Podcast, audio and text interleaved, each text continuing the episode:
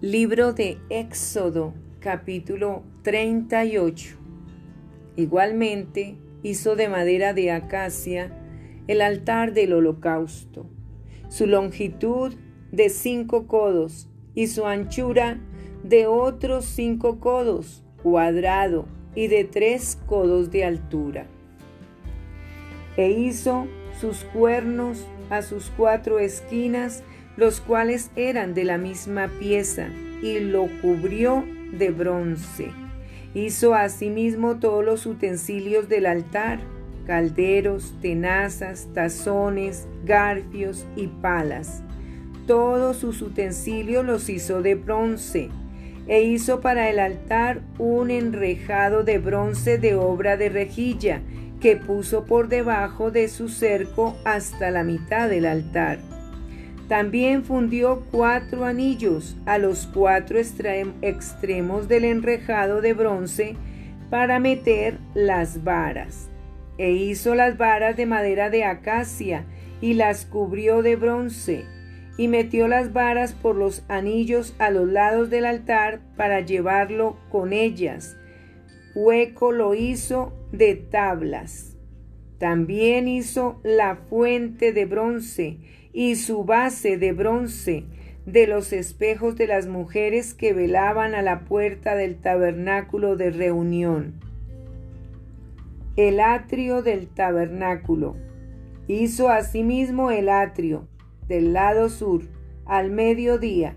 Las cortinas del atrio eran de cien codos de lino torcido. Sus columnas eran veinte, con sus veinte basas de bronce los capiteles de las columnas y sus molduras de plata, y del lado norte cortinas de cien codos, sus columnas veinte, con sus veinte basas de bronce, los capiteles de las columnas y sus molduras de plata. Del lado del occidente, cortinas de cincuenta codos, sus columnas diez, y sus diez basas los capiteles de las columnas y sus molduras de plata. Del lado oriental, al este, cortinas de 50 codos. A un lado, cortinas de 15 codos, sus tres columnas y sus tres basas. Al otro lado, de uno y otro lado de la puerta del atrio, cortinas de 15 codos, con sus tres columnas y sus tres basas Todas las cortinas del atrio alrededor eran de lino torcido. Las basas de las columnas eran de bronce, los capiteles de las columnas y sus molduras de plata. Asimismo las cubiertas de las cabezas de ellas de plata, y todas las columnas del atrio tenían molduras de plata.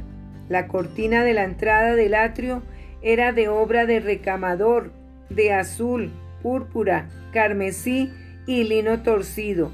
Era de veinte codos de longitud y su anchura, o sea, su altura, era de cinco codos, lo mismo que las cortinas del atrio. Sus columnas eran cuatro, con sus cuatro basas de bronce y sus capiteles de plata, y las cubiertas de los capiteles de ellas y sus molduras de plata. Todas las estacas del tabernáculo y del atrio alrededor eran de bronce. Dirección de la obra.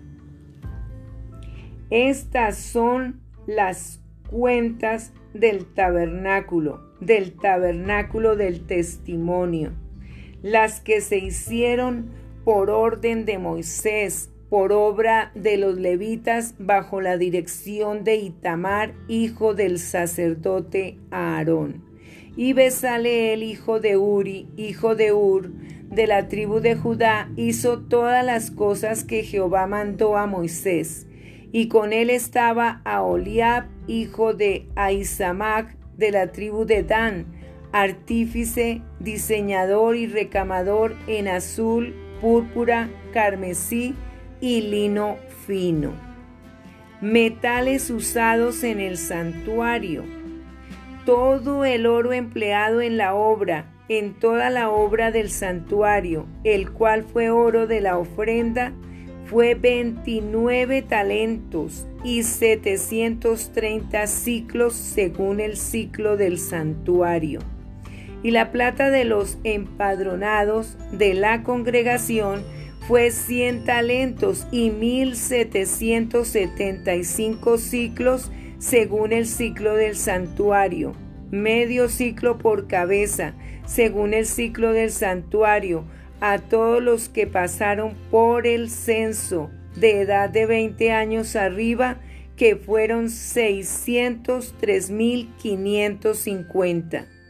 Hubo además 100 talentos de plata para fundir las basas del santuario y las basas del velo en 100 basas, 100 talentos a talento por basa. Y de los 1775 ciclos, hizo los capiteles de las columnas y cubrió los capiteles de ellas y las ciñó. El bronce ofrendado fue setenta talentos y dos mil cuatrocientos ciclos, del cual fueron hechas las basas de la puerta del tabernáculo de reunión y el altar de bronce y su enrejado de bronce y todos los utensilios del altar. Las basas del atrio alrededor, las basas de la puerta del atrio y todas las estacas del tabernáculo y todas las estacas del atrio alrededor.